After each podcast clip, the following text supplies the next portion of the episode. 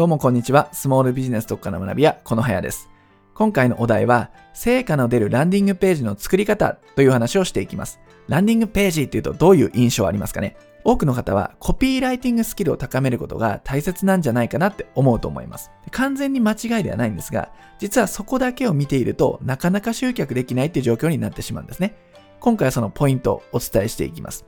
じゃあ、どこを注意してランディングページを作っていったらいいかと言いますと、ヒントは一本グランプリというね、番組にあります。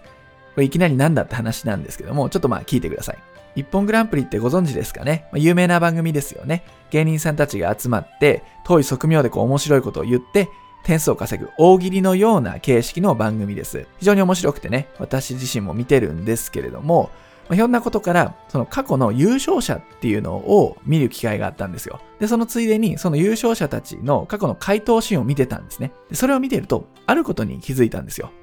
それは優勝している人は、回答の数が半端なく多いってことだったんですね。要するに大喜利なんで回答をどんどんしていくわけなんですけども、一本グランプリって押しボタン方式でどんどん押せるんですね。なんで、思いつくスピードが速い人っていうのはどんどん回答を言えるということなんです。で、その過去の映像を見てましたら、やっぱり優勝者たちって答えてる回数が段違いなんですよ。だから優勝できてるんですね。で、これに気づいた時に、あ、これ、ネット集客でも一緒だなと思ったんです。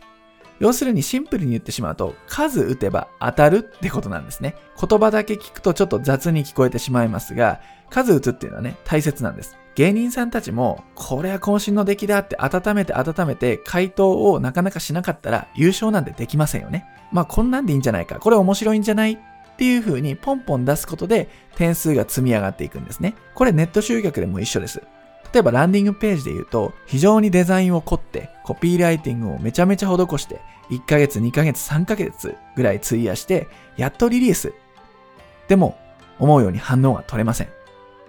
これでは、なかなかその周期が、新陳代謝が悪すぎて、次の手を打つまで時間かかっちゃいますよね。であれば、この自分の中で完結するんじゃなくて、早く見せちゃいましょうということなんです。市場に出して、お客さんの反応を見て、次の札を出すみたいな、いうようなサイクルを回せていくと、早く100点に近づけるんですね。で、こっちがいくらランディングページ作るのに労力をかけてようと頭を使ってようと、お客さんは知ったこっちゃないんですよ。お客さんは欲しいものが欲しいし、そういうものを買うので、こっちの努力はあんま関係ないんですね。であれば、お客さんの分析をある程度して、ある程度のものを作ったら、まずリリースして、滑ってもいいじゃないですか。そっから改善をしていくっていう行動につなげられるので、こういう風なサイクルを回していくことで、まあ、PDCA を回すなんて言いますが、ネット集客はうまくいくということなんです。まあ、ちょっとね、まあ、芸人さんたちのそういった番組を見ながら浮かんだことなんですけども、ぜひあなたのネット集客に役立ててみてください。ある程度のものを作ったらまずは出してみる。それをテストして繰り返していく。これが大切になります。